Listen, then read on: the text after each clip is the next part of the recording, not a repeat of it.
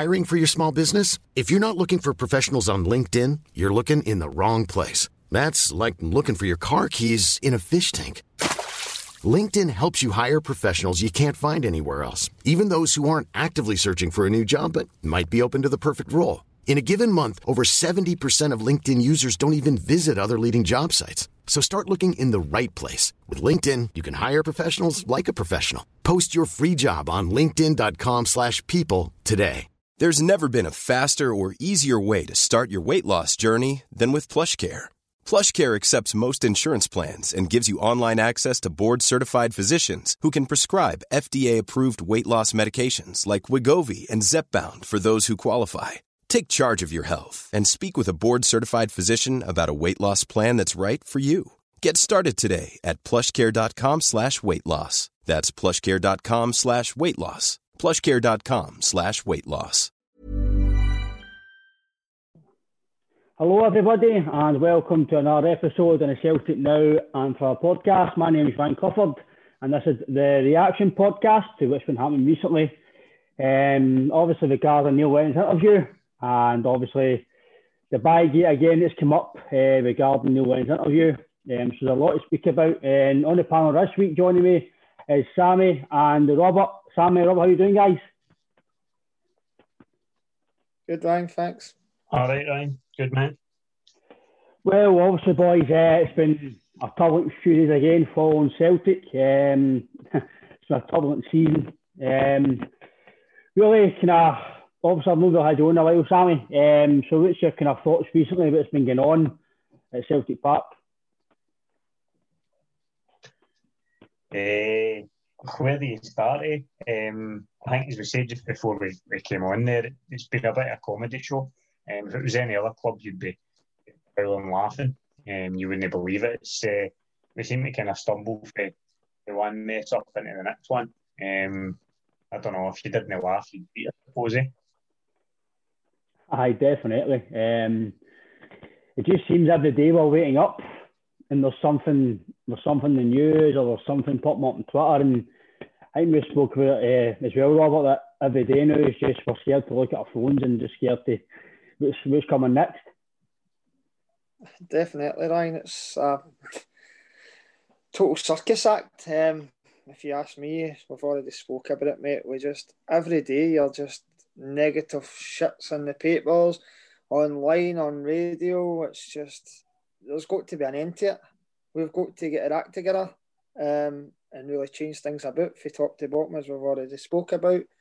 Um, I just feel with Neil Lennon, there's a lot of points I agreed with on him.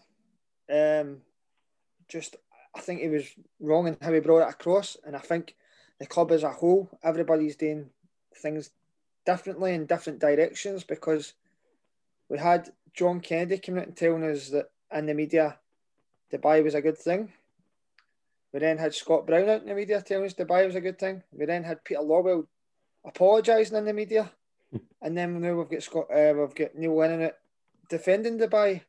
It's to me, it's there's no everybody in it together. It's just all PR disasters and make statement after statement. They're no doing it as a one club type of thing. I feel everybody's using their opinions and no speaking about it in house.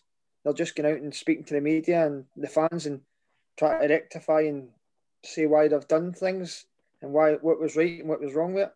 I just feel we've got a lot to learn as a club, just the way we've approached this season in every aspect. Um, total shambles, mate, if you ask me. Even before the interview yesterday, even as you spoke about there, the PR, Celtic PR has been total, it's a total shambles. Um, and we try not use words like that lightly, but it has been. Um, you're just you're, you're going through a spell like this, and they're posting Lisbon Lion chocolate, and it's just been a total for the get go of this season. And the, the last few weeks again, it's you think you're getting a wee bit of form and the build up, and then the PR's just total. I don't know you make it, uh, Sammy, but the the PR to start off with for me has just been no very good recently. That's what was saying there. Is that's that's another angle of it. If you, if you think of it, that club don't seem to have a unified position on everything, so you've got the crisis at the front where the manager's now just throwing his toys at the pram, like yesterday, and I'm sure we'll come on to that in a bit more detail. His assistant there's no events. You've got the CEO apologising publicly for it, and at the same time, you've got the media team trying to get us all buying uh, chocolate in the night, telling us that we can put Celtic Fortnite characters and all the rest of it. Bottom you know, you know, read the room, man. You, Celtic fans at this moment in time are not interested in getting a big bar of dairy milk that they'll charge us a fiver for. You know, those folks spent six hundred pound on it to effectively watch IPTV for a season, um, and they're wanting you to splash out fiver on a dairy milk and a fancy wrapper. It, it, it's as if folk in the same corridor are only sticking their head out saying, hey, "What you doing today? We'll make sure we're doing."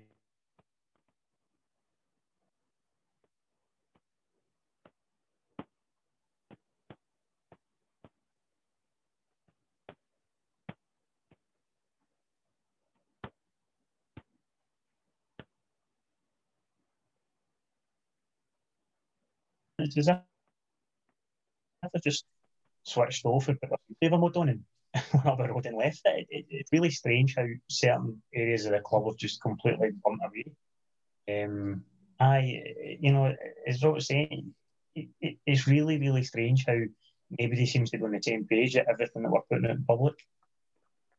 Aye, it's, it's been a very, it's a bit of a car crash, hasn't? Um, you've had the CEO come out apologising, then the PRs the thing that came for the actual his interview, I think as well, that he's come out and basically apologised, but he's not apologised, and then Len's come out and basically saying no, everything's fine. So again, he's kind of gone against what he's his boss is saying, and it's totally.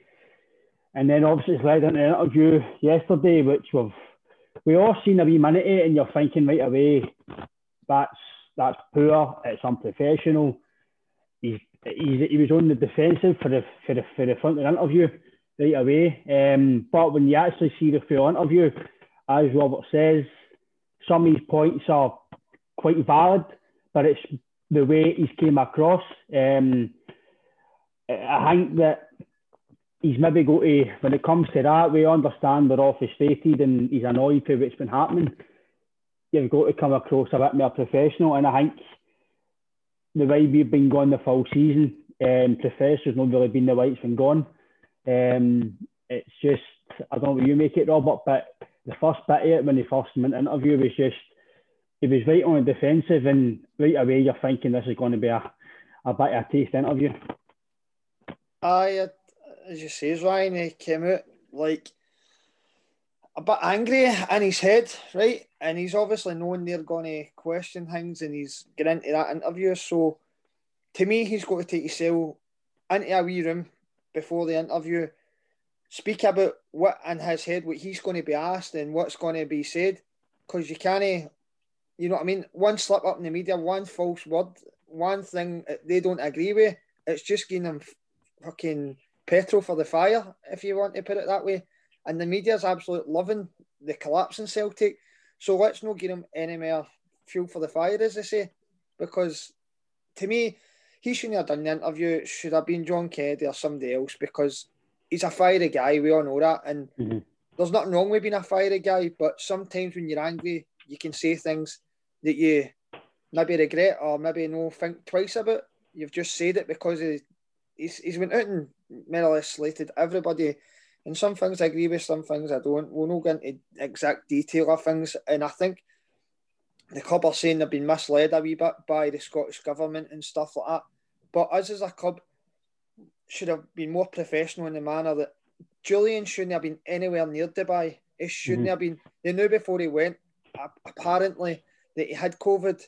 So he should have been back in isolation in Lennoxtown and been running about two physios or three um, two, three physios and went for there and try and get his rehab, rehabilitation better and try and get back quicker rather than going into Dubai, sitting on a plane with guys, running about a pool, running about training. It's just you're not doing yourselves any favour in that matter and you're giving the press fuel for the fire, as I say. Aye, it's the fact that Jullien went in the first place was I don't I really don't understand it. Um, you've all played football yourself, boys. You know if you're injured, do you go to training? Very rarely, no. You don't do that. So why why would he do it? I don't understand. I understand maybe he was going for some winter sun uh, for his injury, but again, you can do that at Lennoxtown. But I just think right away for his interview, um, Sammy, that again, taking away from what's happening in Dubai, just the fact the interview for the start, it just, you know, right away it was just, it was just going to lead to something that we knew was going to be kind of a bit uncalled for. I, like you, um, sort of around about lunchtime, I saw the, the wee sort of 60 second clip, his interview. It was, it was first released, I think it was at PLZ or something, but, and my first thought was, oh, somebody going to tell him he wished. Um, and then more started to drip feed out in the nature of know, you start to get the WhatsApps and that circulating that apparently more's been said. And then by the evening news, you're seeing a wee bit more, and, and you're thinking, all right, there's maybe a bit more to this. Um, in terms of in terms of how he's came out, uh, I agree he shouldn't have done it. But then I think to myself, he has come out to get stuff off his chest.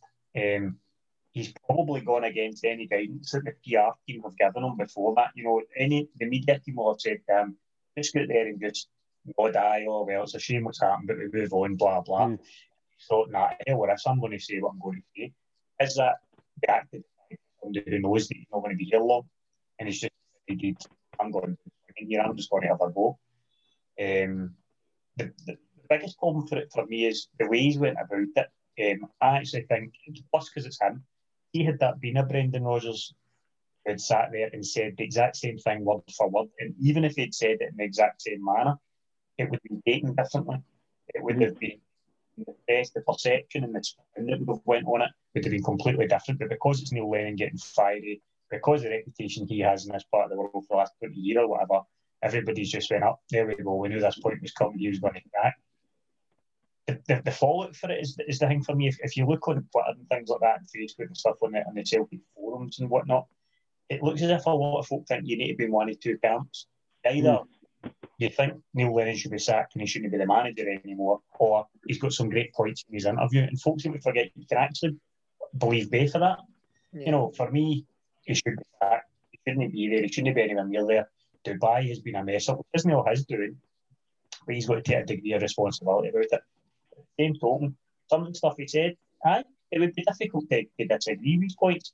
Um, the, the, the big point about the um, perception and spin again, well, the Scotland players, there wasn't one single person in any media outlet whatsoever that said, hmm, that's a bit dodgy in these times that they're all drunk and jumping about mm. talking one another. Everybody thought, brilliant party time.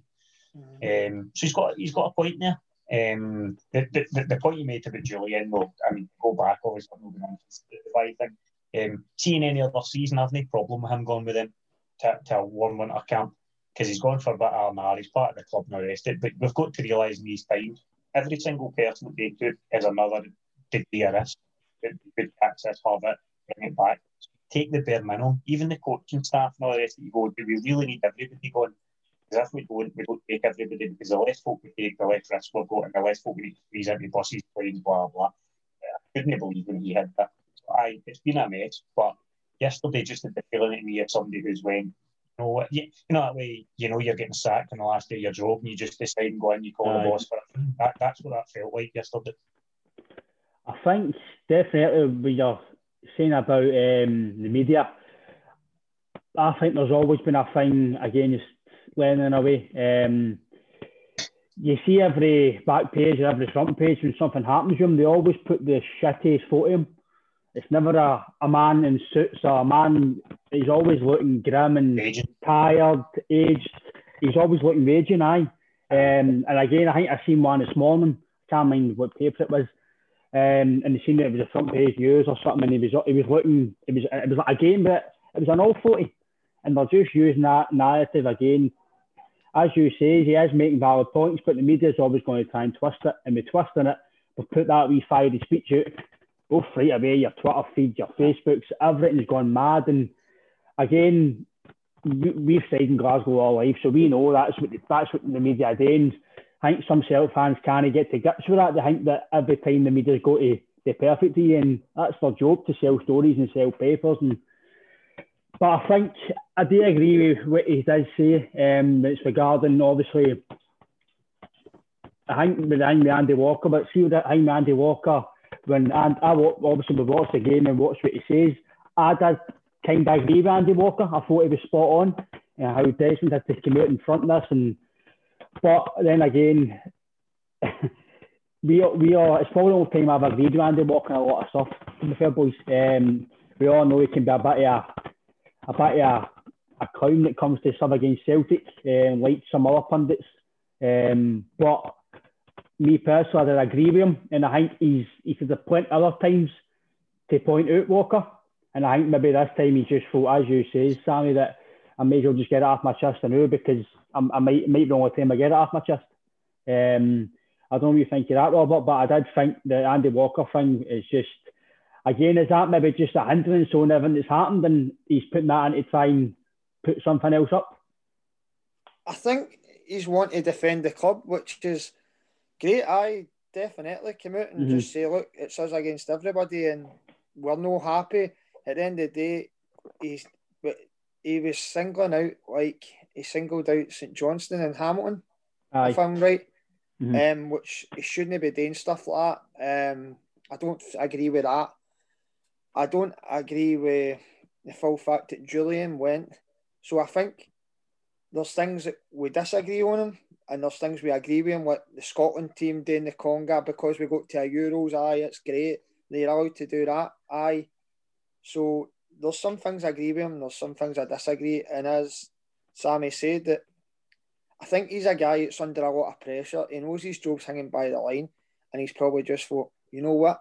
I'm going to be honest and I'm going to say how it is, and I'm just going to tell the media it's about time you give other teams as much stick as you are giving us at the end of the day, sticking up for his club, he's sticking up for his players. But to me, it's all a bit a little too much, too much too late, in my opinion. Um, just because I think his job's hanging by a thread. Um, and that's probably what Sammy's saying. He's probably thought, you know what, I'm not going to be in a job much longer, so I'd as well getting it off my chest. Um, some things I agree and some I don't. And Sammy was spot on in what he was saying is the Celtics camp is you either agree with Neil Lennon or you don't agree with him. You either mm. support Neil Lennon or you don't support him. That's nonsense. I, I, mean, half the time in Twitter and Facebook now, I'm just like, you know what? I can't be annoyed listening to people. And there's some wee guys who think they'll be influencers on Twitter, on Facebook, because they get 600 likes and everybody's got to agree with their opinions. I don't know what you think on that, but I've actually deleted a lot of people because they talk so much nonsense and they seem to think they know more than everybody else, or they're a bigger Celtic support than everybody else. But it's just all about my own opinions, and I go with my own opinions. I'm not always right, um, and I'm not always wrong, but it's all about opinions, and everybody's entitled to their opinion, whether they support Celtic, whether they go to the games or whether they don't. We're all Celtic supporters at the end of the day, so we've just all got, got to be in, all go together and try and get out of this mess and get the club back to where it is. I think when you are obviously with Andy Walker thing first, we obviously was saying about how it was a jolly and a stag do. I understand Len- Lennon and kind of fronting that because the photos did look bad, but inside I know for a fact they weren't there for a jolly.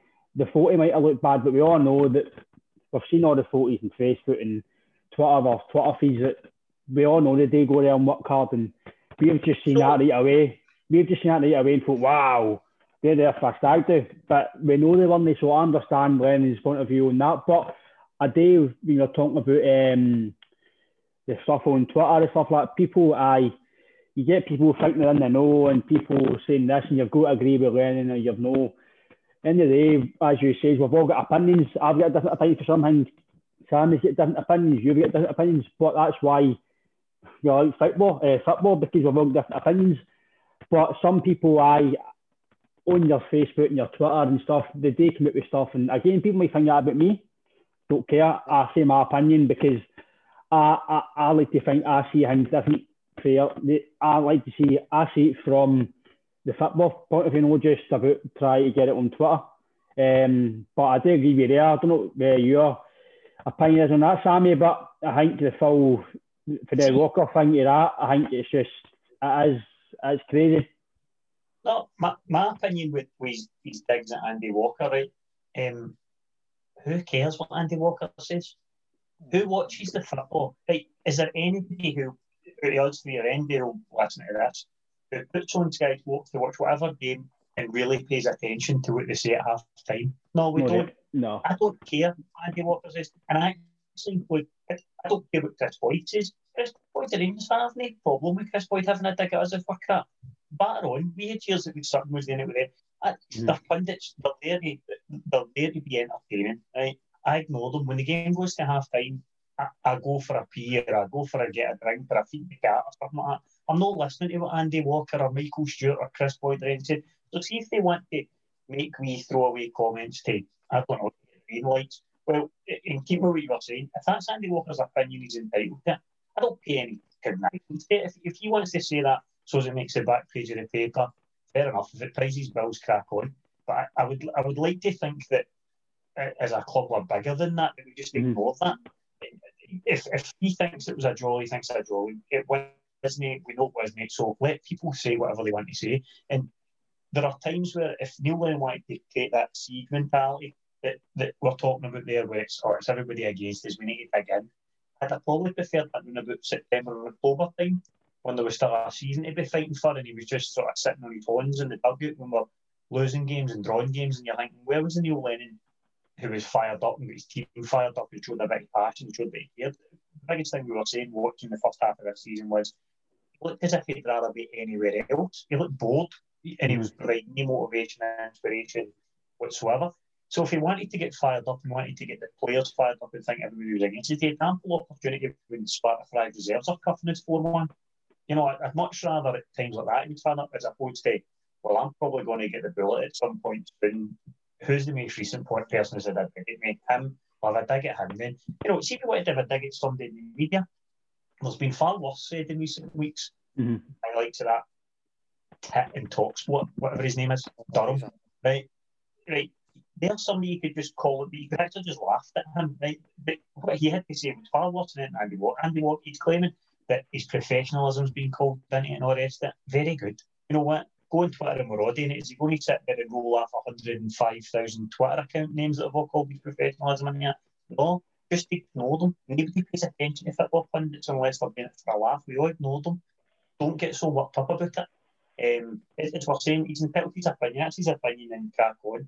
Um, in terms of some of the stuff that went in, you're absolutely right, Robert. Why is he calling it St Johnstone and Hamilton? Particularly when both the clubs have come out today and put out a statement effectively saying, well, we've talked about. Um, you know, we provided perfectly good facilities and we can prove it. There's no point getting involved. Why are we arguing with other football clubs? There- there- There's, there's no point picking other clubs. We're just making ourselves out to look bigger in Scottish football because at the minute. And, and I actually think, again, there's a big argument around the whole Dubai thing, and I think an awful lot of different arguments are getting caught up in one. It's as if, well, we shouldn't have gone to nothing else matters. We shouldn't have gone morally. In terms of the rules, we never broke any rules. We had permission to go from the football authorities to the government, so we went, it's fine. We didn't do anything wrong when they were there, right? Okay, they were sat together, but we were sat in the same bubble. Any closer when they're sitting on the table than what they are if they're trying to get instructed at training or whatever. No, no, really. No big deal. Followed all the protocols, they did whatever. In terms of the fallout, yeah, do you know what? We're a bit pretty pissed because we've dropped four points because we played two games minus 13. Regardless of why we might have had to be without eight players, that's what's ended up happening and it wouldn't have happened if we hadn't win. Right? I, I totally understand all that. But it's it's about seeing the, the, the other issues. If he feels that football in general has been held to a different standard and that footballers are getting it worse, better putting it there as if saying, well, the argument political because the government's having a go at us, they want to have a go at football. Then he would have been pulling all the other football teams are runners and saying it's Scottish football against the Scottish government by coming out and making it as if the Scottish government have something in for Celtic. Well, we all know the narrative that's been pushed pretty much all our lifetime that we're paranoid and all the rest of it. So that's all everybody's going to you know, that's typical paranoia, they're moaning, blah, blah, blah, blah. Um, I do think footballers are getting held to a different standard by the government some of the protocols. I, I, I do think there's inconsistencies, but um, but then we're not held to different standard because or we, I mean that sounds like I'm a football player, right? Football players, they're allowed to go about their business. They have been allowed to go and fly to Dubai, but we're not even allowed to nick through to Edinburgh. Mm-hmm. you know what I mean? So they have get so they have to be held to a different standard. Um, if he if he thinks the goalposts have been moved since he came back, and that they were told it was two metres and it was four or three or whatever, then provide some evidence of that. Come out properly as a club and say we've been shafted that we had to have 13 players, which has cost us two games. We've been at ill affected here, we can prove it. Is then you've got Raith, Raith have all those games and had them postponed. We've all lost them 3 0, we can play them later. Well, could we have done that with the, the Hibs game and the Livy game at the weekend? We wouldn't have necessarily dropped four points. We'd have played them later. That could have an impact. Not that it's going to, but if we lose this league by, say, three points, mm-hmm. those two games would have been a massive difference. But it's the way and the manner he went about it, coming out ranting like, taking it to the pub, machine gun, and see like his throwaway comments about it's illegal in Dubai. He's focusing on that anyway. Why are you saying that? Mm. You're sitting in the room, you just, you know, you just sound like a better old man now. Just calm down a wee bit. Uh, if you've got points, make your points, show your evidence, and move on instead of just ranting. Which that, that's what made it all look so unprofessional. I think the thing when you say that obviously about the government, I think that was maybe the only thing that I kind of I was really agreeing with him. Um, if that was the case and there's evidence there, then by rights totally lambast the government because I agree with what he says. They they, they went out on Saturday and let's be honest, they probably knew that two weeks before that they would go back into lockdown on Monday. So if that was the case, then I just have said something before they fly, flew out. But again, we, we, only, we can only see and hear what he's telling us. So if that was the case, then obviously about, and then on Saturday we saying they had to put players into separate buses and all that. That's never happened before. So again, that's maybe something that we can maybe go, aye, you could be right. But give us the fans the evidence to actually back you up with that because we, we can't back anybody up if you because the full thing with the PR, as you say, we haven't been told anything. So we're, we're, we're a bit in the dark with a lot of things this season. So how can we back our manager or back the board or any situation if we don't know what's happening? Um, I don't what you think of that, Robert, but I just don't know. We can only agree with certain things in his press conference, but without evidence, us as fans, we we we can only speculate accumulate. Uh, it's all rumours, Ryan. Um, obviously, you've had the WhatsApp group messages of saying about it was two metres, then it was four metres. Um, that they were saying the government moved the goalpost, as I say. But the one thing about the government I wasn't happy with was as soon as Celtic get back to Dubai, they shut mm-hmm. from the cha- underneath the championship then in Scottish Aye. football, which then would probably impact on these clubs financially and playing football and maybe guys, obviously, it's making it to Celtic the bad guys to these people for League One and League Two. It's as if, oh, Celtic's went to Dubai, they've come back with a COVID case. We haven't to shut your leagues down because that's Celtic's fault. You know what I mean? So, when the government have kind of made Celtic a scapegoat on that sense, in my opinion, I just feel they didn't need to do it. There was no, there was no need to do it why did they not shut it down the week before Celtic went? And then it looks like Celtic's to blame. It's as if more people are going to dislike Celtic as a football club underneath Scottish football through the government using Celtic as a scapegoat. Um, that's just my opinion on that. But as we say, some things Lennon said, I agree with him on points. Andy Walker, I agreed with Andy Walker for a change, but I don't think that's just what Andy Walker said then. I think that's about Andy Walker picking at Celtic mm-hmm. every opportunity he can possibly get to try and keep his cushy job at Sky and stuff like that, and obviously try and debate things. Um, and as Sammy says, these pundits are out there to try and get people wound up and try and get stuff like that happening, like that guy for fucking Talksport who's just an absolute clown. I wouldn't even listen to him. Um, just because every week it's something about Celtic and relegate Celtic to League Two and all this nonsense. Um, see when you're down in the dumps, everybody wants a kick at you, mate. So it's up to us to get out the dumps and come back fighting in all cylinders. He's obviously you're talking about the guys who talk sport. Um, Durham, I, I've e- even even through the years when we've been winning cups and trophies, aye, Sinclair's doing well, but aye, but he's playing the public. The Belly's doing well, playing the public. It's always a public, but now Gerrard's doing well. Oh, he's doing, he's doing brilliant. What a job, Gerrard. Wait a minute, pal. If it wasn't for this pandemic, which is horrific, what's happened, your your main man money a job because we were flying and we were Bob in the league with we've said before, we'd have won the league with a lot of points, in my opinion, because we were going to Ibrox flying. Um, but obviously, this situation's happened now, and it's it's it's caused a, real, a lot of pain, and so we kind of no real way to speak about that. But when it comes to uh, Irish government, mate, it's with the the change in the the the laws basically for the championship downwards, it's it's kind of it's kind of putting the blame on Celtic in a way. You can see what they're trying to do. Um, I like to think they want to be doing it to look like that, but um, for me, Sammy, that's the way I think it looks to a lot is. Aye, I think he's right there, like saying the timing doesn't look good for us. Um, and I also think part of that was why Lawwell came out and said what he said. Um, said what he said in the first second before laying on for four minutes. And he's just apologised for it. But he understands that it's something we're not going to win.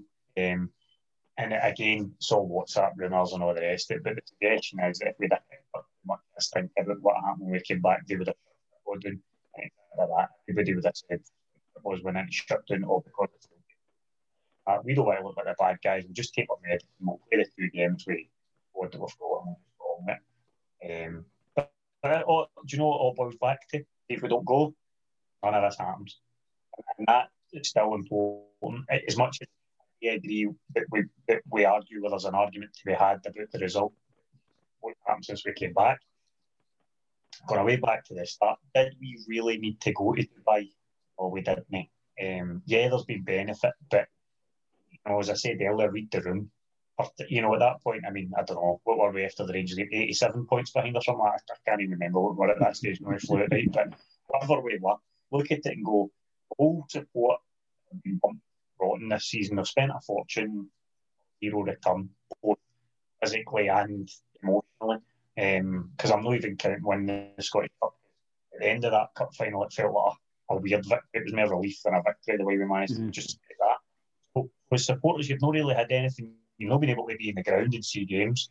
You've not been able to watch your team play good football or, you know, any great period of time. I don't know where I'm about to start. So fans aren't getting anywhere. The fans are all holed up in the house. Knew we're going to be away on a an inverted commas jolly. If you're winning an inverted commas jolly. Um, so no, you just go. Do you know what? We're going to patch Dubai this year, uh, and we're going to prevent the risk. It's, let's be honest. See the day that I think it was like the first day after we went, the photos came out of Brown and Lennon by the pool. I imagine, like me, you probably turned to a mate on that and said, "Guaranteed somebody's coming back with COVID." Hundred percent. One of the players has come back with COVID. The way this is going fall, we are going to come back with COVID, and it's going to spiral out of control. I didn't expect us to lose our entire first team, and that brought me on another point. And again, yesterday, at least the point you made about protocols changing and difference and answer this a wee bit. My biggest moan when we came back and we lost 13 players. See, once you saw who the 13 players were that were out, my first thought was, the fuck picked where they were all sitting? Because surely common sense says you put your two goalies at opposite end of the planes, you put Griffiths and Edouard at opposite end of the planes. You put your two main centre back jobs so that if somebody gets it, you're only losing half your strikers and half your centre backs. You don't put all four strikers near each other mm. so that when it goes down, they're all isolating and we've then got no strikers. I mean, that's just basic common sense. Split the team into wee bubbles. There's a goalie, a defender, a midfielder, a striker. So if yours go down, we're losing one for each position. We lost an entire first team um, which was just mental. If it's been the case that they couldn't have avoided that because they've changed the rules on seatings and buses and planes and all the rest of it, well, fair enough, I suppose. But um, but again, if we don't go, this doesn't happen. It's it's crazy as well. the four strikers in the forum couldn't play. Um, the full thing, the Dubai, I agree. I think we're all agree with you, Sammy, that simple fact is we don't go. There's no big fallout, and we just continue as and try and get better as we as we go along. But obviously, can I get away for the interview? Um, Neil Lennon Give me a wee second on that. One Aye, second. By the way, um, by the way. What doesn't sit right with me is Dubai is right. We didn't agree and they went. They went, everything's happened. But we still had two games behind Rangers to play. So did we really need to go to Dubai? Could we not have sat at home and played one of the games and then narrow go to the league, like time pushed on a wee bit with the league, rather than going there for five days of winter training camp? Mm-hmm. Could we not have done that? Could we not have spent 300 grand going there and then following the under 18s. I mean, we've just been so amateurish at times this season in every aspect. I just find it baffling. And especially with what happened with Edouard coming back for France under 21s, COVID. Then you get Christie coming back. He had COVID. Um, I think who else came back? Had There's two Israelis, Bitton and Elhamed had it. There's another two. That was on international Tumble. football. Tumble, Tumble come back. So yeah. we're out of Europe. The Christie so one was annoyance, everybody. Sorry. Sorry to cut across but the Christie one was annoyance because remember, Christie never had it. Christie had close to Armstrong, and so mm-hmm. Tierney. And Tierney was cleared to play for Arsenal, having had all the negative tests. And they said, no, Christie still has to isolate. And lo and behold, Christie was part of the group that missed the first Rangers game because Christie missed it, Edouard missed it, the two Israeli boys missed it. We were already with Jullien and Forrest mm-hmm. for injuries. So we were decimated in that first game. That's all right, Robert. We had enough experience of COVID to go, you know what, let's just try and avoid actually catching us because it's already messes about enough. You know? So we were stupid in that sense. That's what I just feel. We could have stayed at home and played in a, a game in the five days at home, pushed on with the league a wee bit now, I'm not saying we might not had cases, but we wouldn't have had 13 players out if we were back at home. Yeah. We might only had two or three because COVID, we just don't know what's happening with this stuff. But when you've got all that, so many people, and you've took Jullien there, at least Jullien would have been doing the rehab, rehab, rehabilitation um, at Lennoxtown. He would have been near the first team players. So at least he was, when he's on a plane, he's running about all the first team players. So I think a lot it's down to their own stupidity that way. Um, just my opinion, but I just had to say that wee part, Ryan. No, as I say, you've kind of, you've kind of put a good point there. Obviously, see that week where we went to Dubai, obviously we've got games in hand. Could the board know have actually pushed and went, listen, Camino just play a game? As you say, forget. But I don't think, I don't know if they were even pushed hard enough. It doesn't seem like that. They must have knew Dubai was coming all we got to Dubai. But if they uh, see the way things are going, it's like the full the full club's just kind of gave up the league. I've no obviously it's it's mathematically no finish, so I'm still like just at least give a bit of fight. Um, obviously Neil Lennon came out and basically says at least kind of done, but I'm not going to say that. Well, Scott Brown said the date's not done. Right, so then again, you have two guys saying different things. Um, even with, with Neil Lennon saying that, that's not a guy that should be in the job because he's lost all his fight for that, for the way he's saying that. Um, but if we had any fight in us, in my opinion, as a club, they should have been pushing for a game. If you, if you could squeeze in two that week, brilliant, but I can't see it. So see if you can squeeze one game in and get three points on the board. Then if you did go to Dubai, fair enough, then we'll, we'll deal with the fallout again. But you could have got a, a, game in, and then obviously they've done the under 18s follow, which I think I don't, I, I just can't agree with that. How can you go and, as you say, spend money on players to go away to another country and then you're following your under 18s team. See, in fairness, though, what, what I would say in defence of that is we'll not be the only team doing that. True, aye, aye. Doing that. There's no football for them to play. So effectively, these boys are doing nothing. Now, I know we could say, wait, they earn £150 a week. a week for following them. But ultimately, I think most clubs, even big Premier League clubs, will be looking at it saying, we could save some money here.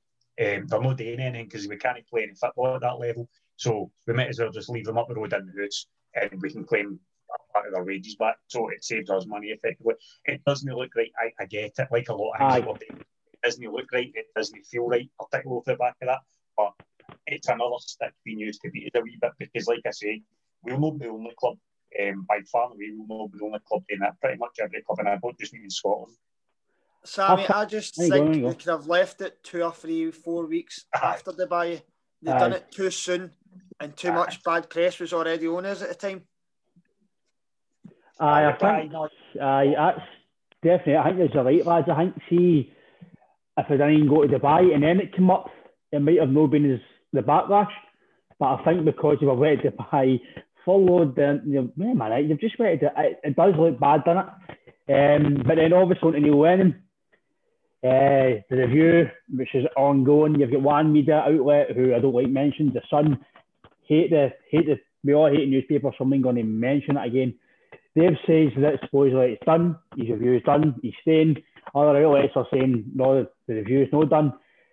we're all we're all waiting and, and timing here about what's going to happen with this review. We're either going to get a wee silly statement or somebody's going to come out come out with a big interview or something. We don't know what's going to happen, but obviously, Sammy, what's your kind of thoughts on obviously the review, which is still to happen? Surely, in my opinion, if the uh, rumours are meant to be correct, he's away after the game tomorrow. We don't know. It's all WhatsApp rumours. Any wee text these days, and the bookies take note of it. Boom, Eddie Howe's a favourite. But again, the review, we'll really surely, surely know no matter what happens tomorrow, how how he's still here. If they had any, if they had any fight, in my opinion, to try and call us back, he boot the door. Aye, I had a look today uh, in advance of this night. I had a wee look to try and find um, the comment that mentioned about the review. Statement that the club put out at the start of December. And all it says is there'll be a review in the new year. And all is we've all taken that to mean January. Mm. Right. But that leaves it nice and vague for them. It leaves it nice and open. It doesn't need to be January. It could be March. It could be April. Um, it's still the new year. I don't that think there'll be one. I don't think there'll be a review such. Sammy, sorry to interrupt. Did it no say we will review the situation in the new year on a game to game basis? Was that not what the statement said? Uh, I've no got it to hand. I, I, think I read that. I think it just says it would be a review in the new year, but, but you might be right. I, I can't remember it uh, verbatim, but I'm sure it it said uh, in the new year. But it's the one thing I was looking for was to mention January, and it isn't. Yeah. Um, so it leaves it nice and open for them to run. If we really think there'll be one, I don't. Um, for me, it was see, as you said yourself, right? See if he was going to go, if, if they had a real fight and really believed that they needed to replace him, we wouldn't have got this far. We wouldn't have got this far. In fact, even if they'd allowed them the game at Ibrox and Casey was able to turn it around, I think we all believed that they were keeping him on to let him have the Scottish Cup final so that he could get the treble one as a manager that he'd done as a player and all the rest, so he could get that. That's fine. They got that. They gave up the Ibrox because we actually went a good wee run. Um, and they've obviously thought if we go to Ibrox and win, all of a sudden, there's still a big job, but a good chance it would be wrong. We'll, we'll go with it. Um, see everything that's happened because of Dubai and all that. They had the perfect opportunity to use that if they wanted to get rid of him um, they could use yesterday. They, they could use yesterday and say, oh, you know, there's Peter Lawwell apologising last week and you've undermined that by what you going to say. You know, that's enough. Um, I don't think, I, I think they'll just let him see the season. If they've wrote this season off, um, unless, and I don't believe the rumours going to, you know, why would they give him the game tomorrow? What would be the sense in that? That, that just doesn't make any sense. Um, I don't believe that there's a, a manager lined up. If he goes the tomorrow, we're getting Gordon Strachan to come up for me, I think. Um, it will just be a, a short term thing until they find somebody in the summer. Uh, if you were wanting my review, um, fucking stinking. Pardon my language, right? But stinking. Um, we've had no system, we've had no consistency, we've had no leadership, there's been no motivation. Um, it has been it has been like turning up for a game of 11s where you work where nobody knows anybody really, and you're just hoping that he's are better than the other players in our team and hoping we win. That's what it felt like all season. Um, he's had two guys that he brought into the team in December um, who've been there all summer. Um, you know, folk the one thing in the past I'm amongst pals, folk have always made me a wee bit of a, a Peter Lawwell fan and all the rest of it. They've always kind of defended him for, for certain things. Um, what I would say is that if I was a Celtic board was we spent the best part of fifteen million pound in the summer. Do you think if the fees are to be believed, it was best part of five million for the keeper, the same again for Ajeti, or three million for Turnbull. Then you've got the loan fees for Duffy and El Elyounoussi and Laxalt. So spent good money. Then you've got Soro, who Lennon was gave last January. He's let a new sign because you've not used them, so you had him. Why are we going to give you more and more and more? He said plenty of money. He never used Soro, he never used Turnbull until he really had to, at which point he away. Um, so my review is all good enough and it should go, but that was my opinion in October and November. Um, and while we were being called out by some of his pals in the media at the time as being something that's called as bedwetters for the supporters saying that Lennon should be sacked, mm-hmm. um, when in actual fact we could just see what was, what was coming. And um, we could we could tell that it was all going downhill. And um, we wanted change then, it never happened, and it's got to the point the way.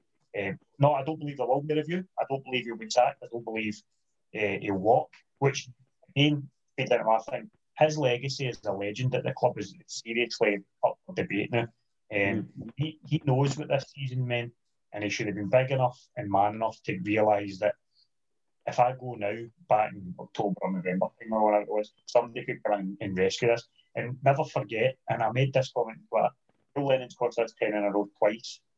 They fucked up the last one, it was at 2011. We went up mm. to Inverness and got pumped screwed that league, which would have been one. So we would already be on 10 if he hadn't screwed that league up, and he's coming at the other end and he's fucked up that as well. So, nah, for me, he's got to go back. He's gone before the end of the season. Aye, it's it's very poor. Um, I'll leave my opinions to obviously after Robert's done his, but I generally think it's aye the review. I don't think it's going to happen, Robert, and I don't think it's going to happen the way we think it's going to happen. How how can we let it go any longer? As Sammy said, I'm positive, but I'm not hundred percent sure that the board's statement was we will review um, the position of the manager in the new year on a game to game basis. So if that's what we're looking at, right, we've played three games, we've scored zero goals, we've conceded. Sorry, we scored one goal, haven't we? We scored against Hibs, have a free kick. We scored one goal in three games. We've dropped seven points. Mm-hmm. Only gained two a nine. And Aye. well, in an absolute shit show again. We're just in an absolute mess again. We had a nice wee run getting up to the Rangers game. We lost it. The time was in to go to Neil Lennon. Right, you've lost as a league, let's go. But as Sammy said, he's this big, massive Celtic supporter. He knows what it means to the fans. He knows all this. He should have held his hands hands up a long time ago. Because to me, it's cat and mouse with Peter Lawwell and him. Peter Lawwell doesn't want to sack him because it's going to cost too much to get rid of him. Neil Lennon doesn't want to walk away for a job because he knows how much it will cost to sack to he's going to give up salary wise to the end of the season. So it's cat and mouse between the two. I don't think Peter Lawwell wants him in the job, but he doesn't want to sack him and have to pay the compensation to the end of the season. And I, Neil Lennon doesn't want to walk away from it. The only thing I could see, Robert, on that is I, I don't think the compensation would be a problem. I, I genuinely don't think because I don't know what he's earning right. Nini's know exactly what he's earning, but I don't think that'd be an issue. I just wonder if it's the point that anybody they've asked. So let's just say, for argument's sake, they have spoke to Martin and Gordon Strachan. They're the two we think that they would have spoke to. Would you take the job this summer? And their both went, nah, I don't fancy it. So he's thinking, well, why would I sack Lennon if I don't have somebody teed up? I'd mm. be sacking him I've got nobody else to come in. Might as well run with him the new. And whether or no they've got somebody teed up for the summer that they know they're going to go after, and they're thinking, well, we're not going to get that person any earlier, so we'll just need to wait. We'll just need to ride this one out because we've not got an alternative. That's the only reasonable, plausible excuse I can give for them not signing him because they can't be looking at us and thinking, he might come around a 21 point deficit. You know, I never know. They can't be. There's got to be something in place because like if they let him go to the end of the season and then they start sending it to the season book renewal forms, they'll be getting sent straight back to Celtic Park quicker than they get sent out. I can assure you. And people will find it hard to get up their season books, but people are only going to put up with that nonsense, especially in a pandemic when people are struggling. Because it was a it was a joy to go and you saved your money to go and watch Celtic, or that was your wee thing at your weekend because you worked hard all week, you've spent time with your family.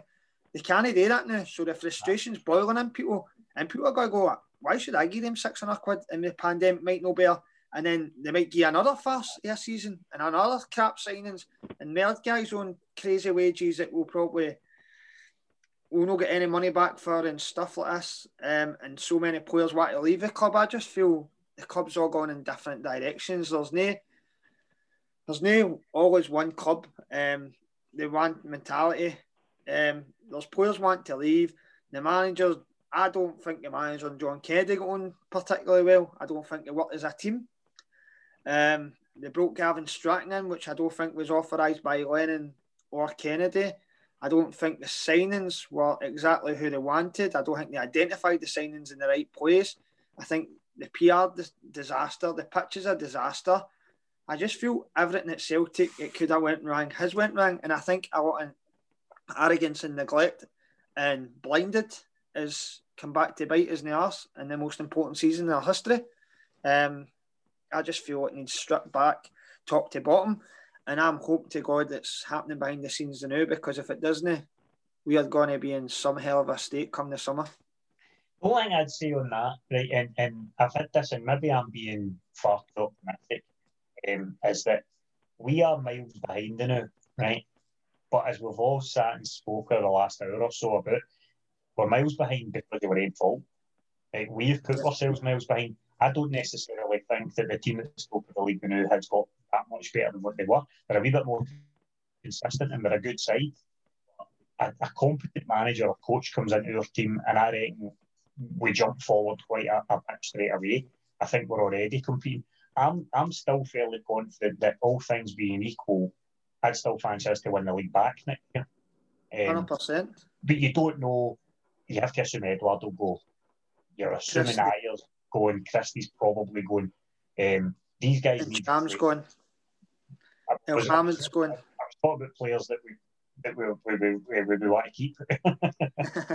um, you know, uh, and even then I didn't about putting Christie in that list. But these guys will go A because we'll put money in B because I think Ajer and Edouard will be into the last year of their contract, so we'll be selling them on. So they all need to be replaced. I totally get that. But what you make all about the season, but it's absolutely bang on. Even even allowing for folk going, I've hit the season ticket for 25 years, I'm going to keep it going and the rest of it. You're like, nobody knows if the football stadium's going to open again by August. Mm. So we're going to spend another five, six hundred pounds to and on your computer.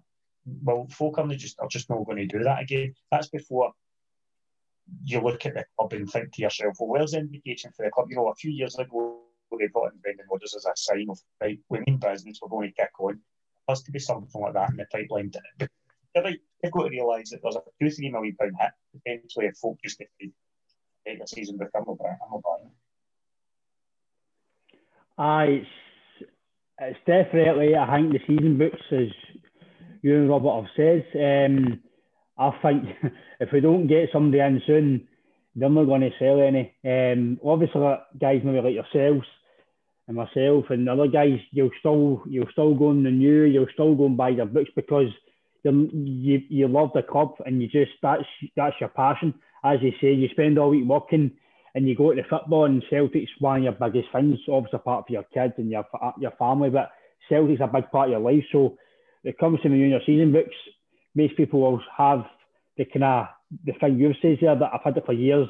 I've just continued it, but some guys are growing up, like maybe myself. You're all you've seen success, and then you're seeing this. You're like, wait a minute here, I've had this, and now I'm getting this. Wait a minute here, I don't, I don't think this is this is going the way I want to pay my money anymore, which is partly that's, that's people's opinions. Um, but I, I think they definitely need to somebody in soon, in my opinion, because they're not going to sell 50,000, especially in a pandemic. They're not going to spell 50,000 with Neil Lennon in charge. See, be honest, boys, I generally, it would not surprise me if he's here next year. It would not surprise me. I gen- I'd, I'd like to think it wouldn't happen, but see, just, I don't think it is going to happen, right? But would it, would it really surprise you the way things won this season? Me personally, it wouldn't surprise me, but obviously there's been a lot of things about Eddie Howe. For me, it's is there a chance of happening? We don't know. It's all rumours, right? Obviously, the Newcastle job might be up for grabs for him. So, but Eddie Howe, for me, I, I've spoken about it. We spoke about it on a podcast recently that Eddie Howe's on my Christmas list. Um, Eddie Howe, for me, is, I think he would suit us to, to a T. The way he wants to play, I've been watching him on YouTube and reading about him the, the way he talks about football is I think the way we want to see football, attacking, counter attack play. Um, if they score three, we'll score four. It's just that he's obsessed with football. And I think we need a manager that's obsessed. Um, he said he, when he was at Bournemouth, he was into half six, half six to, start his day. He was always hands on. He's a guy. I think he's he's learning. He's, he's always saying he's learning all the time. Um, I think I don't know you think about Eddie Howe guys, but if we could get him, if there's a big chance, as you say, Sammy, when Rodgers came in, it was a sign. I think if the board gets somebody like him, and I think it's a sign, and I think I don't think the board would be saying to the fans, "Listen, we're getting him in. Season books, here we go." I, I, I, I, he hits every box, um, and, and, I can see why the club would be appealing to him. Um, not so long ago, he was being touted as a possible England manager. He was touted, I think, for Arsenal when mm-hmm. he left. There was a lot of talk, and then I think he just stayed too long at Bournemouth, um, and he got as much out of them as he could, and you know, he fell away he'll be looking at it and thinking, well, look what it did for Rodgers. His reputation was down a wee bit after Liverpool. He went up there, rebuilt it, and he's himself at the top club in England. He might think the I could go in there, do two, three years, um, get them back on top, hopefully get some Champions League or at least Europa League football, get a wee bit of success, and I can move back again. And we would take that. I think we would accept it. If he took the job, he's here for two, three years maximum. We're all right with that, provided he's a success. Um, my only concern about it is that his fans will get myself carried away. Um, there's nothing to suggest that he's interested in us or we're interested in him. It's a name that's been put up there and his fans will all ran with it. You then start to see the odds tumbling the bookies. But bear in mind, when it comes to these uh, bets, very little money put on that. So the first person who plays a hundred pound on somebody, the odds just slash massively. So he's in at one to two, one to three, one to five. That's just because 500 folk have got that WhatsApp message that was floating about deciding to stick a tenner on him. Do you know what I mean? And it's just totally tore him away in. I hope it's true.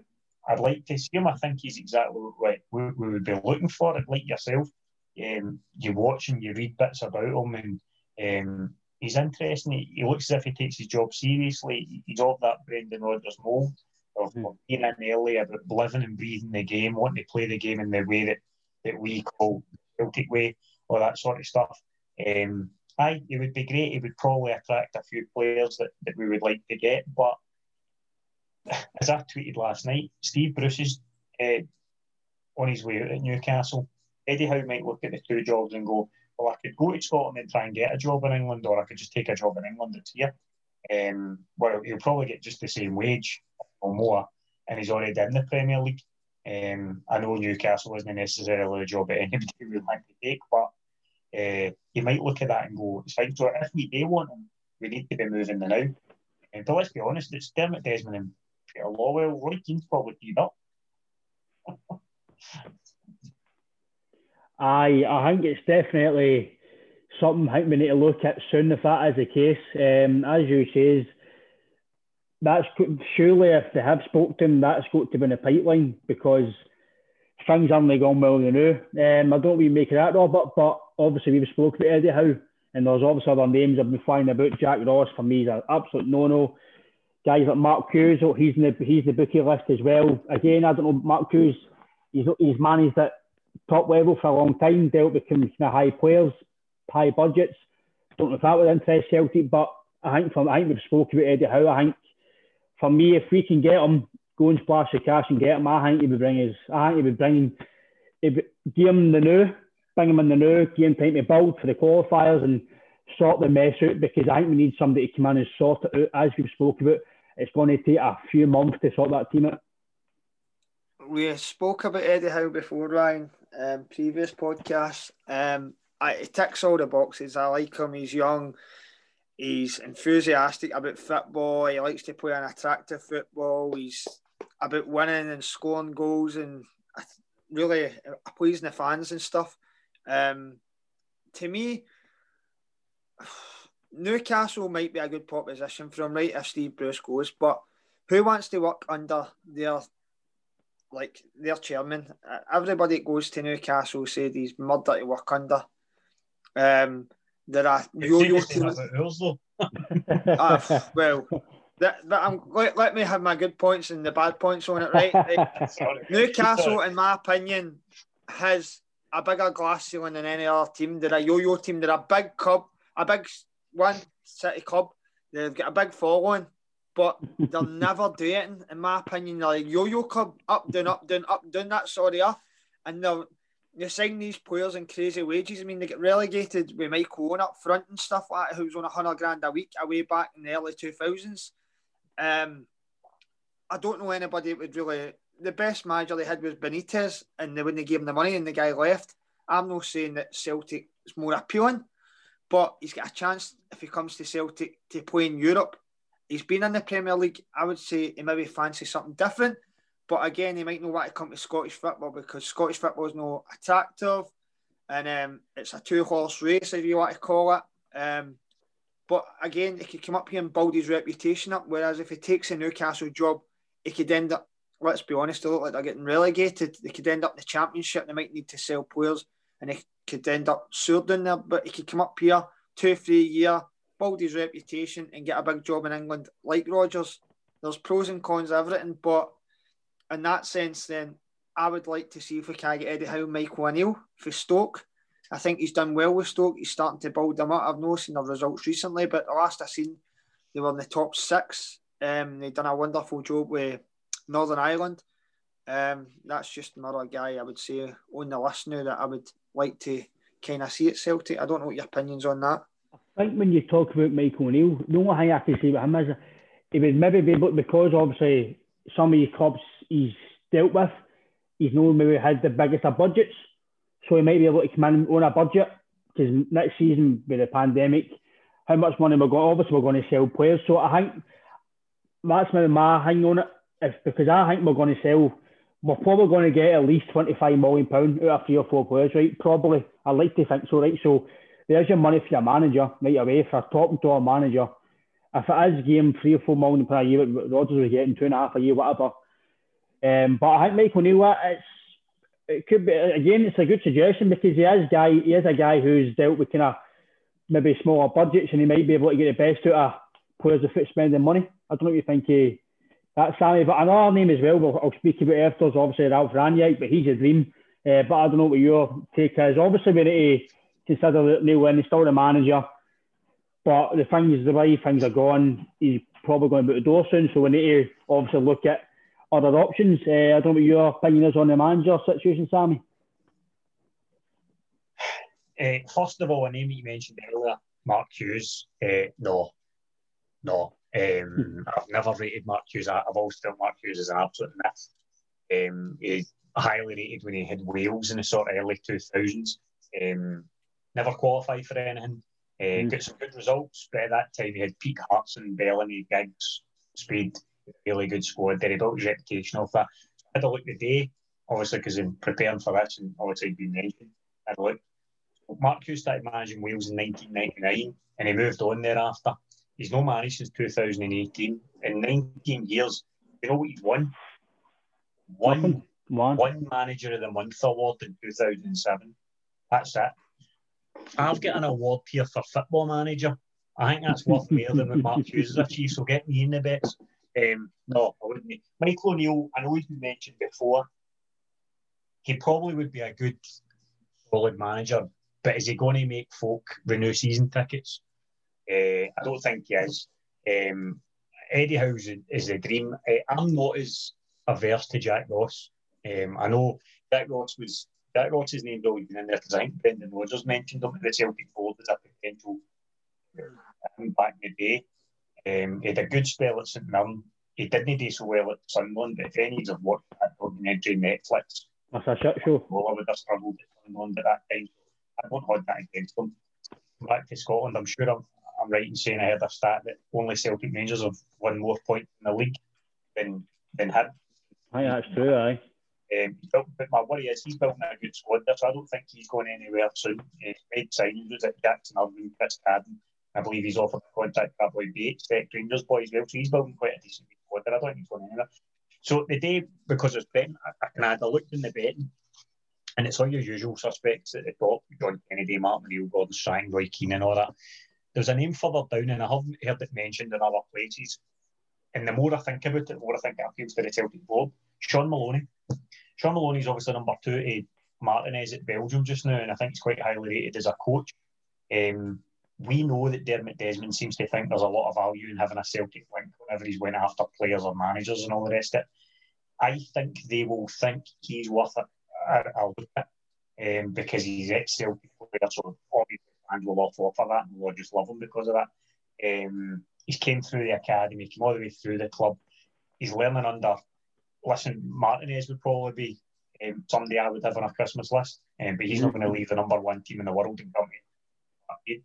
Um, I think Maloney will be uh, will probably start to if it gets to the summer and and the, the bet start to change his name, like mentioned, I think John Maloney's name will start. Um, he'll maybe get the Euros at the road. It would maybe be an agreement that yeah, you do the Euros and then you come after. Which again, who knows? Maybe that's already in the pipeline, and that's why Lennon's getting the rest of the season. Maloney wants to get the Euros at the road with Belgium and then leave Belgium and come Celtic. I don't know. Any Belgium, I don't know, but um, I'd looked in other names on the list. David Wagner, the ex Huddersfield manager. Um, again, just been sacked for Schalke. Aye. I, I, I just think that his agent will be touting him. So he'll be one of the names touted to Celtic. Especially if you're his agent, you would be.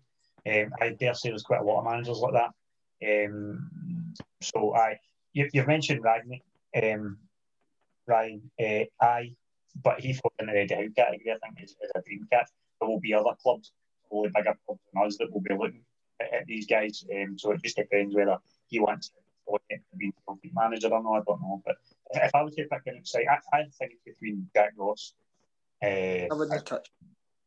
I, I, I just I, I think the board will. He's not going to sell season books, mate. Go in the short. My opinion. I agree with that. 100%. There's Shaun Maloney, but I know what you're saying. This is a Celtics board thinking. Because Henry will in the shortlist as well. See the thing about tickets. Roy Keane and Henrik Larsson are the two that go into. That nobody wants. Nobody wants either of the two of them. But they're the two names that constantly get put on the list because they think that we're all gullible enough that or brilliant Roy Keane slash Henrik Larsson is, you know, it's a name that somebody knows Alan Stubbs. we need to read the room here, Sammy. We need to read the room. The Celtic boards get the biggest decision in their lives here. They make a fuck up in this and they will have absolute mass exodus. It's a nice circle though. If we go back to the very start of this podcast, what did we say? One thing we've not done this year. Fuck, I know. Um, managers, Michael O'Neill, um, Eddie Howe, but I, I, don't know. I'm just trying to figure out our budget and what would appeal to managers and what sort of money. There's got to be all this in place, you know what I mean? Mm. So, as it's a short list, I mean, there's no a lot of guys who'll take it. There's no a lot of guys who even consider it or anything. Um, so you might be right in that way, Sam. It, it will be maybe a Shaun Maloney slash Gordon Strachan alongside him just because he's no been in management or something along the lines. I don't know. You know what I mean? I don't well, know what the club... stage that, that Gordon Strachan put the director of football job at Dundee. And then there was a wee bit of me thinking, was that to get practice for that job? Because eventually, because we're, we're obviously going to appoint a director of football apparently this summer. Mm-hmm. Um, and Gordon Strachan's nice and pally with him at the board, so he's a wee shot at Dundee. You're absolutely right. He could have as director of football with a Troy Maloney or something like under him. Um, yeah. All that would would fall into place. Not that I'm saying it's what I'd want, but yep. what the fans would want. But what we know of that Celtic board, it ticks all the boxes, I think. Yep. I, uh, as you just spoke about, guys, we need to kind of obviously realistically you, you want all the big names and your Rangnick, your Howes, but you've got to you've got to think you've got to sit down and think what the Celtic board would think. And as you says, they've got a massive, massive appointment coming up because it's not just the manager's job, it's the coaching staff, it's the full structure of the club leads for this manager uh, appointment. Because if I appoint somebody, if it is just say Jack Ross, however it is, they've got to get their coaching staff, then they've got to bring in new players, they've got to look at the youth team, and they've got to, as we've spoken before, Robert, they've got to fix the full structure of the club for the way, because I, I don't know if you've been listening recently, Sammy, but we've kind of been speaking about as well that they've got to change the way the club structure is for or us selling players, buying players. They've got to have, I think they've got to go modernised, as as with all the rumours I've spoken about when it comes to the director of football, and maybe like a head coach side. Can I go for Aye. My thought is that another reason that they've not appointed a, a, a manager or a, a coach a manager just now is, is technically to get that structure right, the manager's the last person you appoint. Mm. The most important point person you appoint then is your director of football. You get mm-hmm. director of football in because they're the person that sets the structure. They decide how youth academies and all that are going to work. Effectively, your first team coach responsibility purely for the, the playing style. You get the right director of football so that if they bring Eddie Howe in in two years' time, he moves on, whoever comes in to replace him, it's somebody who's going to fit into the structure you've got in place because the guy that thought your director of football has already set out properly. So technically, if that's the model we're going to do, the most important appointment that we make then director of football, get him right and let him appoint head coach that he fits into the structure and that he wants to watch. So if that's the way we're going, again, all this tends to me as to why Lennon's just been left in place because they're thinking everything's going to change in the summer anyway. What's the point in getting rid of him to just bring logs in for four months? Might as well just let him make an of the season rather than let somebody else take responsibility for it. Because obviously, when Rodgers when Rodgers left, Rodgers brought, brought in a different, total different culture, dynamic to the club. The structure of the top to bottom was totally changed. And then they're bringing on Lennon. that doesn't fit with that structure. So as you says, it might not be it might not be the football route, but Lennon doesn't fit in to you can't bring a manager in and then stick with the same training that that manager's done. That that doesn't work. So, but for me, I think the dream for me would be Ralf Rangnick. I think it's obviously known a job on it. Listen this.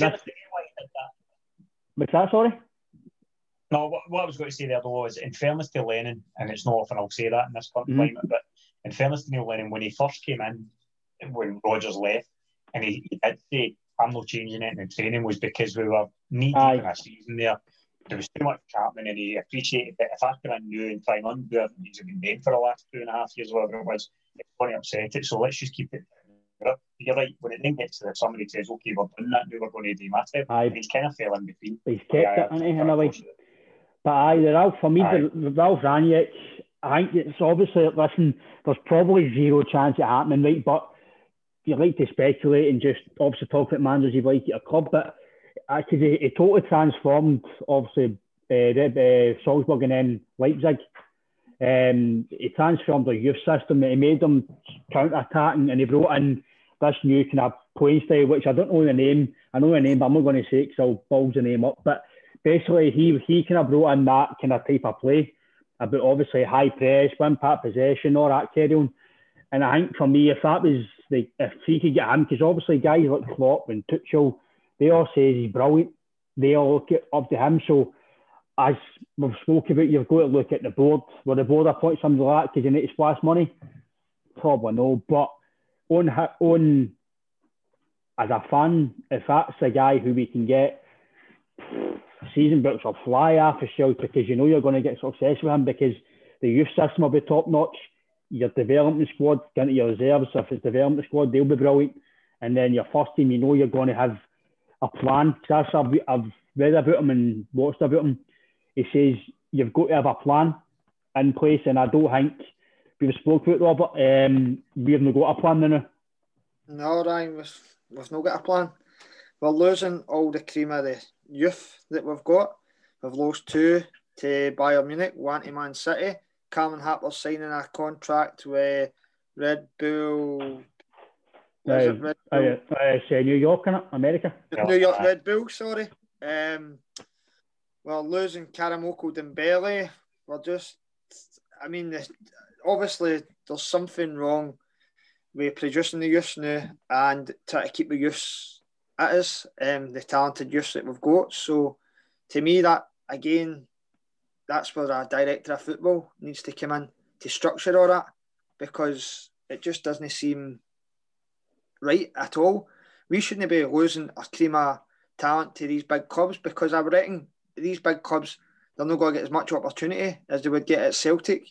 No saying they might go in and be brilliant and get a chance at these clubs, but surely as a young boy it'd be more appealing to stay with Celtic and try and break into Celtic's team than it would be Bayern Munich or Man City. Um, I just feel like, as Sammy says, we need a director of football, we need a different direction, we need a, a young manager who's going to come in and transform the place and get the fans on board and give us back a brand of football that we actually can enjoy. And the players, I don't think the players in our team are playing as a unit. I think there's a lot of individual performances and some decent ones at that. But to me, there's got to be a togetherness that we are lacking this season. Um, and I think that's probably where we need to maybe the big goalkeeper might need something around A lines because it's disjointed. Maybe that's what a Yeti needs. Maybe that's how Duffy's been after the ball. I'm not saying it is, but just because there's no great togetherness at Celtic, you know, a lot of things could be to do with that. The full fact is the management team to me, John Kennedy and Neil Lennon are not together. nor as in, individuals, and I think that's what's wrong with the club. Too many individuals at every level, just in my opinion. I, I, I agree with that there, Robert. And the point that you made at the start of there about the, young players. So I, I know um, that we're going to discuss obviously any. We're, we're, we're two thirds of the way through January, right? I don't want to spend any money this month. I don't think there's a point. I don't see what, what we're going to do. Um, when you talk about young players, it was wee boy Welsh. I thought wee boy Welsh was one of the best players against Hibs on Monday night. It comes yeah. into the weekend against Livy and he's dropped to let Beacon back in. No wonder the young players are going somewhere else. No if you own that, uh, Sammy, sorry to cut you off mate. But see, obviously at half time, uh, sorry, before the game, Welsh interview, and then he's on oh. play. Again, nobody's talking. The PR, again, Johan. Uh, no, exactly. Um, I thought that young boy, um, he was flung into the deep end in the first Rangers game. He to play right back. Um, totally hung out to dry then, and then never seen again. Brought back in on Monday night against Hibs, and as I say, I thought he played relatively well. Oh, um, all right, you get caught out of the at the, the free kick. Then my issue with that goal that Hibs scored now, get into my details. Why Shane Duffy was to be your commanding centre back, Martin near post on a free kick like that? You go to the back post with the ball's likely to be dropping and deal with it. Anyway, is then tucked away. Um, Dembele, I'm torn between that. Dembele's a bit like the Islam Feruz a wee bit for a few years back. There's all this great hype about him, but when he's played, nice wee flashes, but he just looks too lightweight. It, I think football, you just get both buttons in the park. So I'm not. It's a shame that we'll lose the talent, but I can understand why the young boys are gone because they're looking good. In Scotland, I should be able to get into the first team here and play football, and, I, and there isn't a route in it. And I think if you're talking about changing the mentality of the club, it's yep, our team, our starting eleven should maybe have six or seven players that were brought in, and then four or five guys who come through the system that were our own players that we develop and we move on. And it, maybe we do sell them for but you know, if Callum McGregor went this summer, we'd, we'd be looking at 20 million plus probably. That'd be a good return for a boy who came through the academy and we managed to keep the league. But I think it's like um, that would be decent enough. And if we were doing that every year, well, that's how we need to generate income. Definitely happy with that. But in terms of um, going forward for the rest of that season, if you the goalie again, you mentioned the goalie, I would just leave Barkas and goals now. He's another one I think who's been hung up to dry a wee bit this season. Um, he's maybe not been great, He's not made any match winning saves and that. See if you think of the goals that have been flung in. Hazard, it's a bit of a buy because he's young, fair enough. But he's dropped a few goals in. Bain's dropped a few in. I can't really think of anything Barkas. The first goal against Rangers in the first game, have done a wee bit better with. But I can't think of too many clangers that said he's just not been excellent. He's just been a kind of bog goalkeeper. I'd give him a run to, so we can see if he's any good or not. Um, I would give the boy Welsh a game, but then Neil Lennon won't because Nir Bitton's his pal to play Nir Bitton. Um, and to go with, with Robert's point about um, just a disjointed team, 100% Look at that. The front two don't look like a front two that are united. I know we all want to believe that Edouard and Griffiths are a great partnership and York and Cole. It's not. It's, it's a great forward and a good forward enjoying the fact that there's a big over between them, but they don't look like a partnership that completely understand each other. We don't have centre backs. But last season, Ajer and Jullien seemed to be a partnership. All that stuff, I, I'm defending Barkas a wee bit, yeah, but no one of the goalie, he's coming to a country, probably doesn't speak English, he's coming in he doesn't even set centre back in the front of so he doesn't know what he's doing half the time. All that's on a manager. You set the spine of your team, you make it solid, and you work for there, and we haven't done that. So, no, I, I wouldn't begin lending any money, and I wouldn't begin any players for the rest of this season, um, unless Edouard is sold the window or, you know, goes or uh, Ajer goes and he goes, need to get maybe and win somebody. I wouldn't want their money. I'm going to be changing your entire coaching team and management team in the summer. I wouldn't be committing any more money to players that a new manager comes in and them, doesn't like them. Um, but I, I, I, that that's why young players are going. There, there isn't a route to the first team. I, Steph, I you've I've kind of spoken that myself to uh, my old man and stuff that the youth don't get a chance here. Um, you see guys at 16 playing in Fisher Dortmund's first team. I understand that they've got better, better, better coaches. They've got they're more talented already, but to get up to speed with this game, you need to play, um, and that's what we, we spoke about as well. How maybe the reserve football or coach football has to get back in because these boys the there's only so much development you can get playing against guys your own age. Um, obviously, back in the day, they played against big men and the first teamers, and they get kicked about, and you kind of get shown and spoke with the first team players how to play the game. And I think they don't get that now. Um, but I don't think I'm agreeing with you when it comes to the route to the first team. I think you need to be. I think nowadays you need to be really extra, extra special, like your McGeady's and your Forrest when they first come in, to actually get in the first team because, as you says, um, you don't really get a sniff really unless you're really exceptional. Um, I think you'd agree with that, Robert. I know when it comes to the youths that we've got to have a structure to get them in a wee bit better because again they could be our sell-on value in the future. Aye, Ryan, we've spoke about it. Um, as I say, it's a million times we spend two million pound a year um, on a youth setup.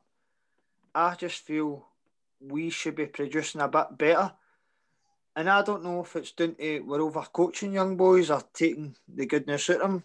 I think we need to get down a bit of a foreign route when it comes to coaching because I think we're kind of hammer throwers, coaches, Scottish coaches. Um, I just feel like a passing, you, a good young coach coming through foreign would be good in that structure, and an ex-player like a Lubo Moravcik, teach the boys both feet, things like mm. that.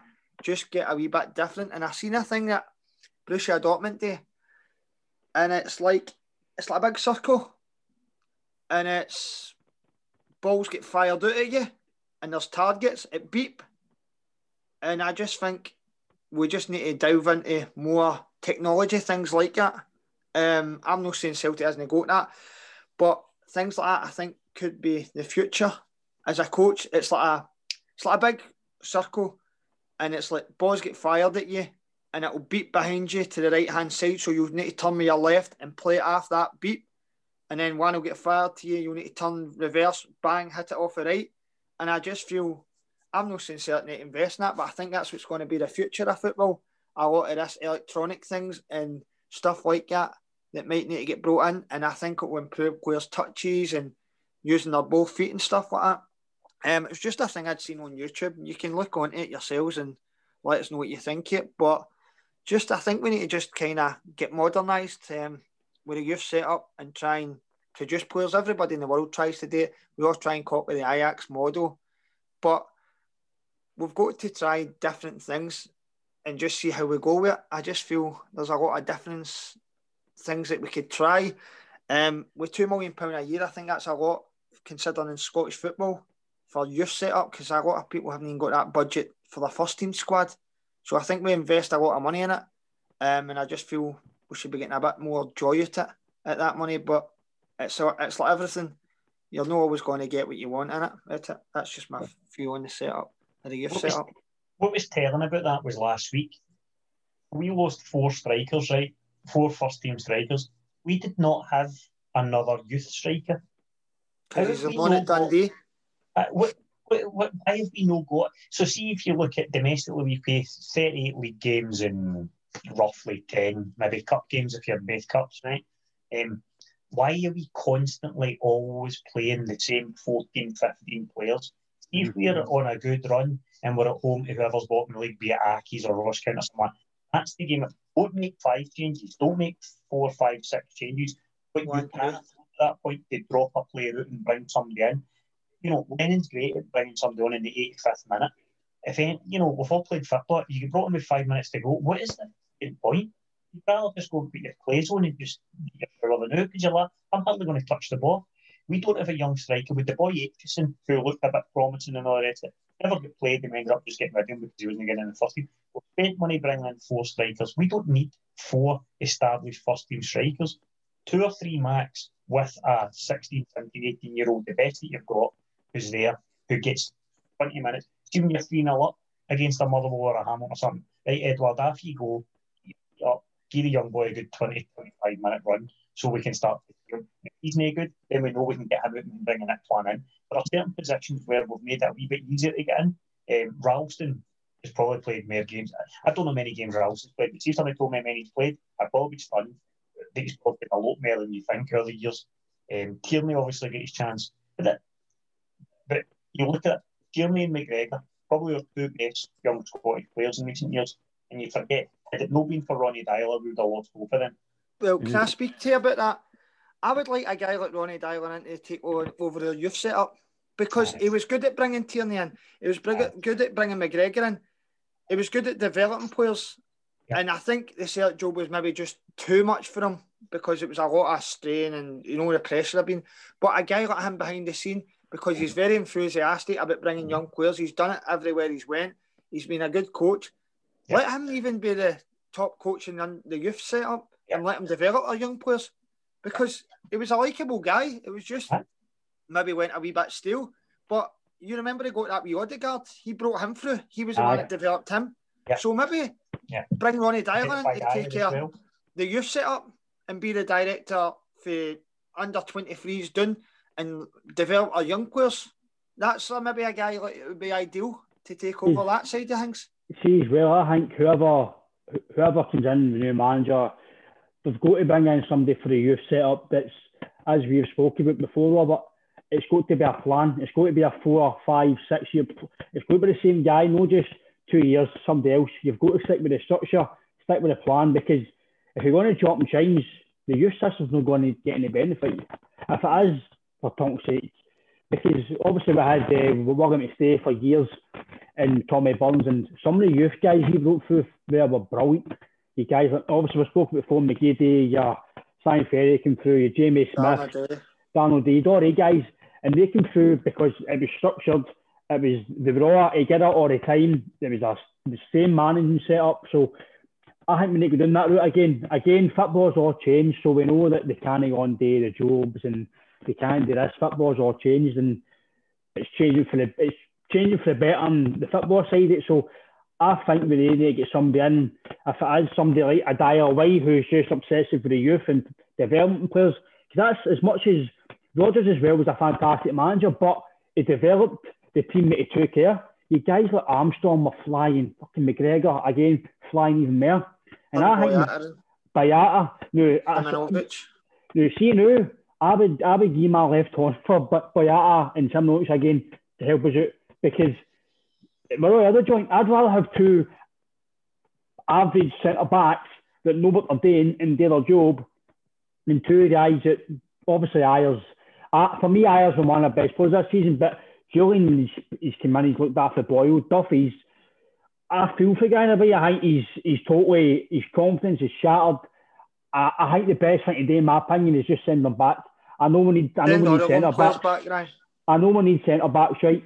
But I know Sammy says no to spend money. See if we can get a centre back who's maybe a free agent or a free transfer. Bring him in because I don't know if we can survive this this year without another centre back come in. I really don't because Duffy's not going to do it. If we're going to bring a centre back in, um, given the nature of what our problem is, and I wouldn't be going to try and sign a, a culture centre back. I wouldn't be going to try and sign a Jullien. Uh, I'd go and sign, and folk will agree with this, right? But see if it wouldn't cost a great deal of money. I'd go and sign something like that boy Porteous. I'd he's not going to be a first team player in three years' time unless he completely surprises. But at the mm-hmm. minute, we need that. We need an arsehole in team. And I think if you've ever watched us play against them or when he plays against Rangers or whatever, he's an arsehole. He winds players up, he trips them up, he, he gives them a wee boot in the arse. But you know what? We don't have anybody like that in our team just now. Somebody, we need that big, dirty Scottish centre back mentality. A good player. Um, it's hard. He would cost you a million and a half, maybe at most. No a big wage and you would always have a place for him in your squad. What I don't want is then going to spending three, four million pound on somebody. Aye. The next coach, what we've established, if you look at our managers from Deila to Rodgers to Lennon, is there a thread between them and their styles? No, not really. We, we only appointing coaches who have the same style that fit and that's the point. You get directly football, and he makes sure whoever's coming in a coach, so you're not going from, I don't know, we'll go from an attacking type manager like a like a Rodgers or something like that to go and getting a five four one Rafa Benitez coming in next. Then all the players you've got are now used to the next manager. You're getting the same style. Um, so if we're going to go and sign somebody, get somebody for the SPFL who's not going to cost a lot of money and will be a decent squad player for the next few years. Um, it, I'd probably rather Porteous than the boy Gallagher at Motherwell, but I appreciate the boy at Motherwell's probably a bit cheaper. Um, and, and what he would be coming in for, fair enough. I just want us to get somebody um, who would come in, fill in the numbers, and will do the job. He'll do the job for six months. And you know what? which you mentioned O'D there. O'D was in one of these positions that a lot of our youth players only get a chance to Celtic by luck. Mm-hmm. It just so happened to get in because there was too many injuries or suspensions. They get a chance and they actually be all right. Otherwise, they would have never got a chance. Um, maybe that's the case if it's Gallagher or Porteous or somebody. They come in and for the next six months they actually impress. And the new manager goes in summer goes, There's actually a player in there, I'm going to run with him. Um, I would much rather have done that than we spend four million pound on somebody that comes in and actually doesn't is, isn't used to it in the summer. Well, Jack Hendry's having the season of his life. He seems up to fourth in the league. He's scoring regular. I'm not saying he's the answer, but maybe well, under a new manager, maybe under a new manager, he might be a good player. You know what I mean? It just you look at John Stones down at Man City. He had an absolute hellish time, wasn't he? Working for him. Now he's a first pick in the Man City team. I'm not saying that's going to happen uh, with Jack Hendry, but just the guy maybe just needed to get took out of Celtic, out the firing line, and develop himself as a football player. I think Jack Henry, Jack Hendry would do a good job for a Hibs or an Aberdeen or something like that. Um, I, John Stones is an example. I take your point. He's probably the way he does those was a good defender and then got tried. He's is now playing quite decent. Steve. See if you want to sum up how bad your season's been. Take the last two minutes that we've discussed it. Actually seen you would like to Boyata back in your team. And Ireland's been more I player. I know.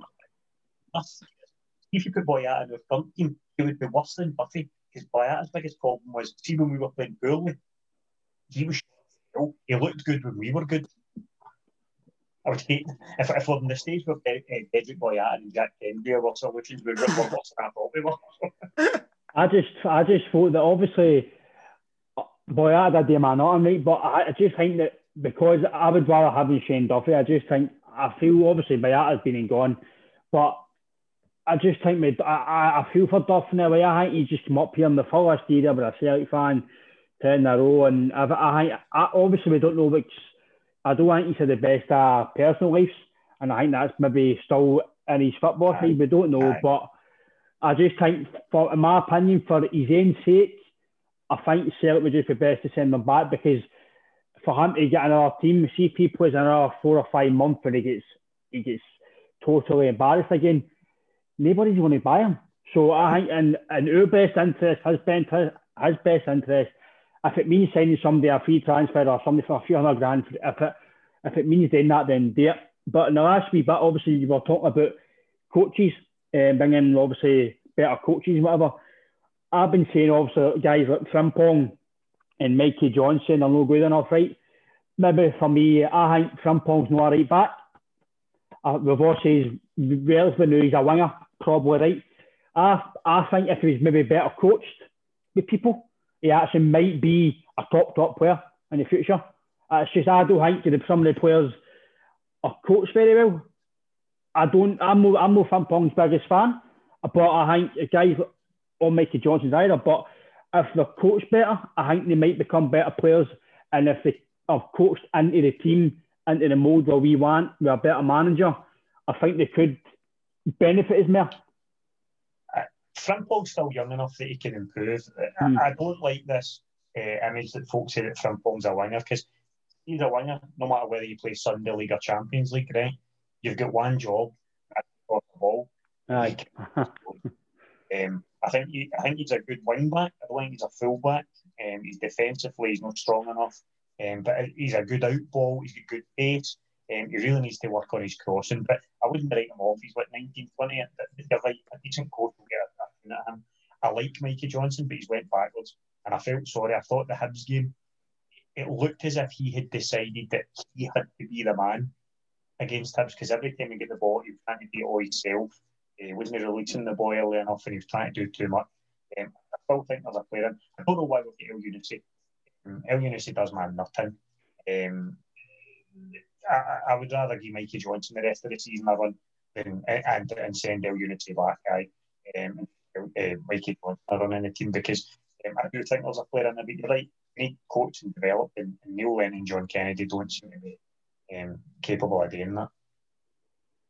I feel the three players should be sent back. Duffy, Laxalt, Elyounoussi, wasting money that we don't need. As we say, we reckon the season's done. So what's the point in wasting money and keeping them up? I am no I'm no Laxalt biggest fan. I think have you ever seen a guy who looks so not in control of the ball? He always looks off balance and the ball's spinning away from him, and he's always he, he's he's always tackling something. Um, but the fact is that the, our only other left back is Greg Taylor, um, and as much as I don't think there's a deal of difference between the two of them, I wouldn't be comfortable going down to one one fullback for the rest of the season. But he, you're right, he's only one of the three lone players that I would say I would, I would keep about. See, sorry, uh, I see him with Laxalt. Um, I think when he first came in, he was very impressive. Again, I, I generally think he's regressed as a player under us. Um, so say I think McGregor's re- regressed. Scott Brown's getting older, but Scott Brown's not the player he was. Um, they've got other guys who have regressed. Um, Elhamed for me regressed big time again. I thought last when he came in look, look, last year, he was brilliant, man. That game against Rangers, it was same as Jullien, super. Even being, even Bolingoli was superb against Rangers. Obviously, he's away now and gone, but I think some uh, the players. I know Scott Brown says that the players have just not performed, but we all know there's, there's something else because the players have regressed big time. McGregor for me has been a shadowy player.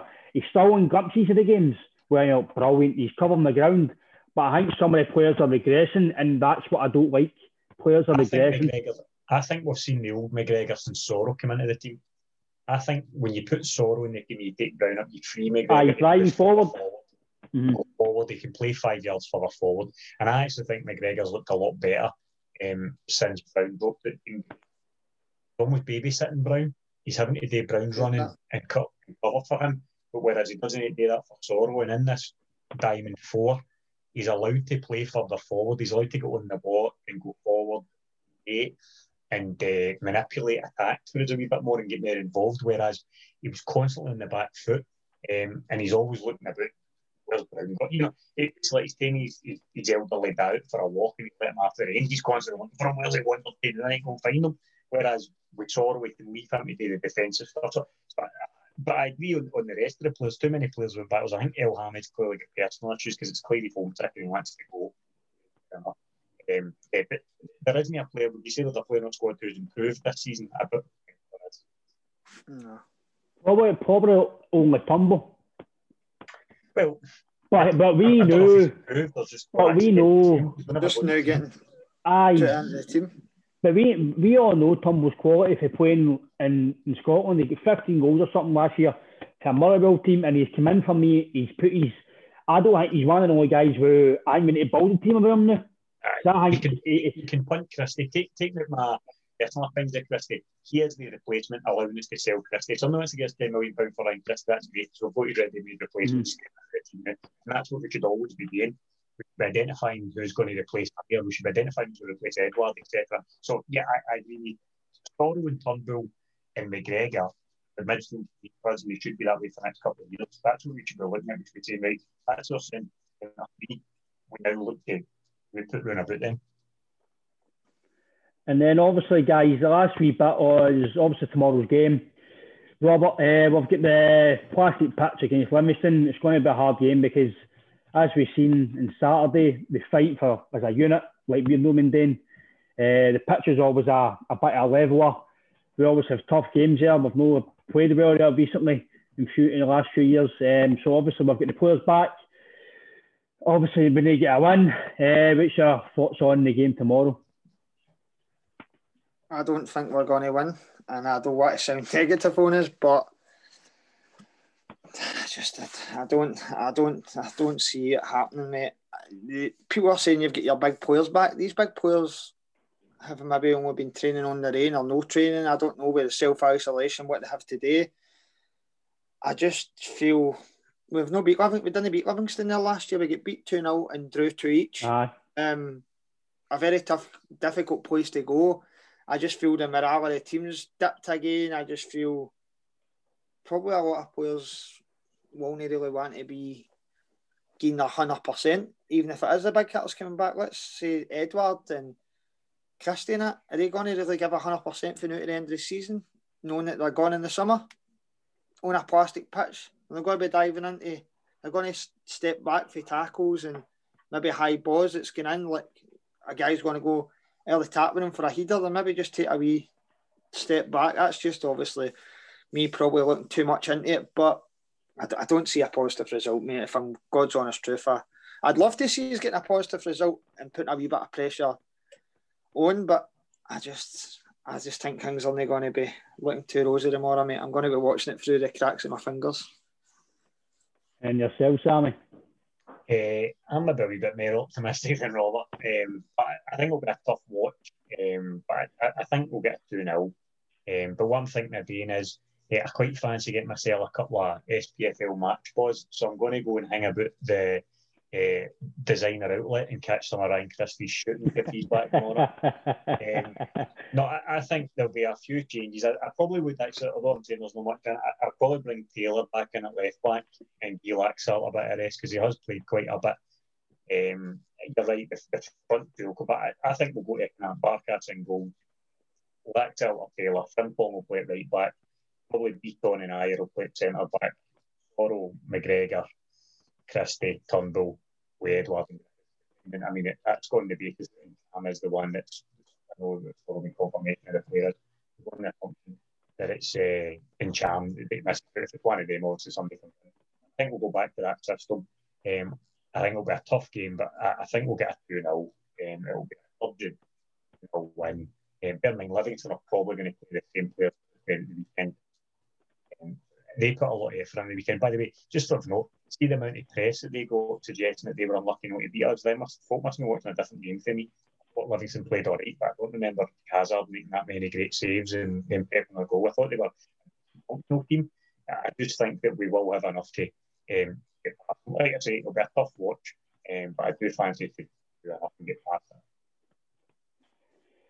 Aye, I'm kind of a wee bit more positive, but I do think it will be hard. I think the park before I played in Arsenal ourselves, you know what it's like. It's it is a leveler, um, but I just hope that Lennon can fire the troops up and Bede, as Robert says, maybe get a result and put a bit of pressure on Rangers. But we all know it's just all about applying pressure now because it's going to be very, very hard, as we all know. We hate to admit it, but it's going to be hard. But uh, I appreciate your time, boys. Uh, the Celtic now on for our podcast. We'll be back at the end, the end of this week, uh, reviewing the Livingston game. Hope for a positive result. But once again, lads, thanks for your time. I appreciate it. Hail, hail. Enjoy boys. Thank you. All the best.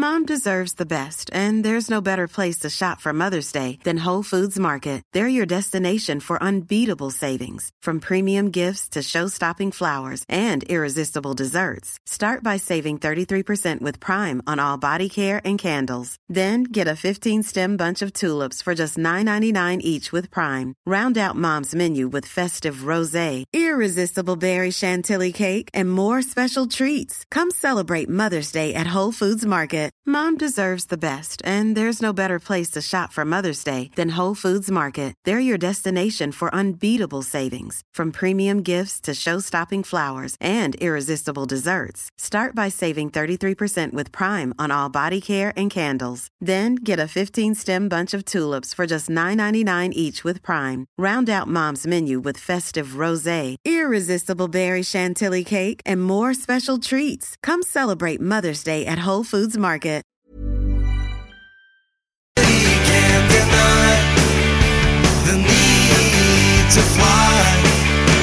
Sometimes he just feels the need